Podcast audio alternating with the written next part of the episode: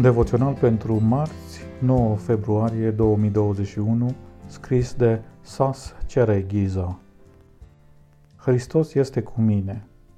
Îngerul Domnului i s-a arătat și i-a zis, Domnul este cu tine, viteazule.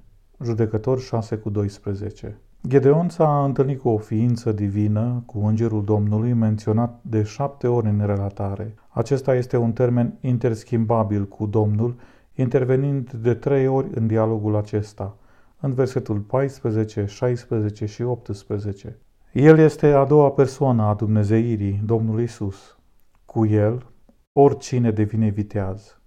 În Evanghelia lui Ioan, capitolul 15, cu versetul 5, Domnul Isus spune, Despărțiți de mine, nu puteți face nimic. Apostolul Pavel declară în epistola către Filipeni 4 cu 13, pot totul în Hristos care mă întărește. Iar în epistola către Romani, capitolul 8, versetul 31, spune deci, ce vom zice noi în fața tuturor acestor lucruri? Dacă Dumnezeu este pentru noi, cine va fi împotriva noastră?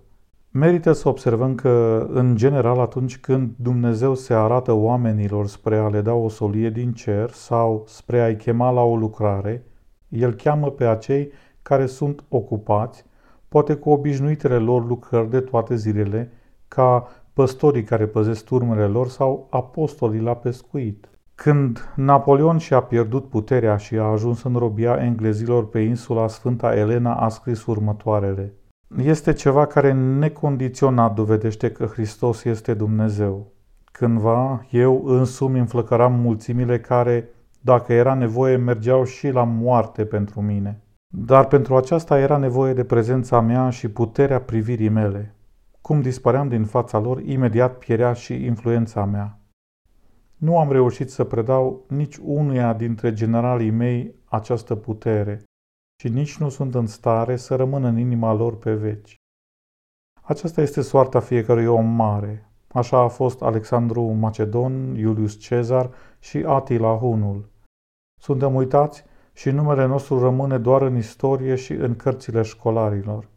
De aceea, este o diferență enormă între domnia mea și împărăția lui Hristos, care este vestită și iubită în întreaga lume. Oare a murit Hristos?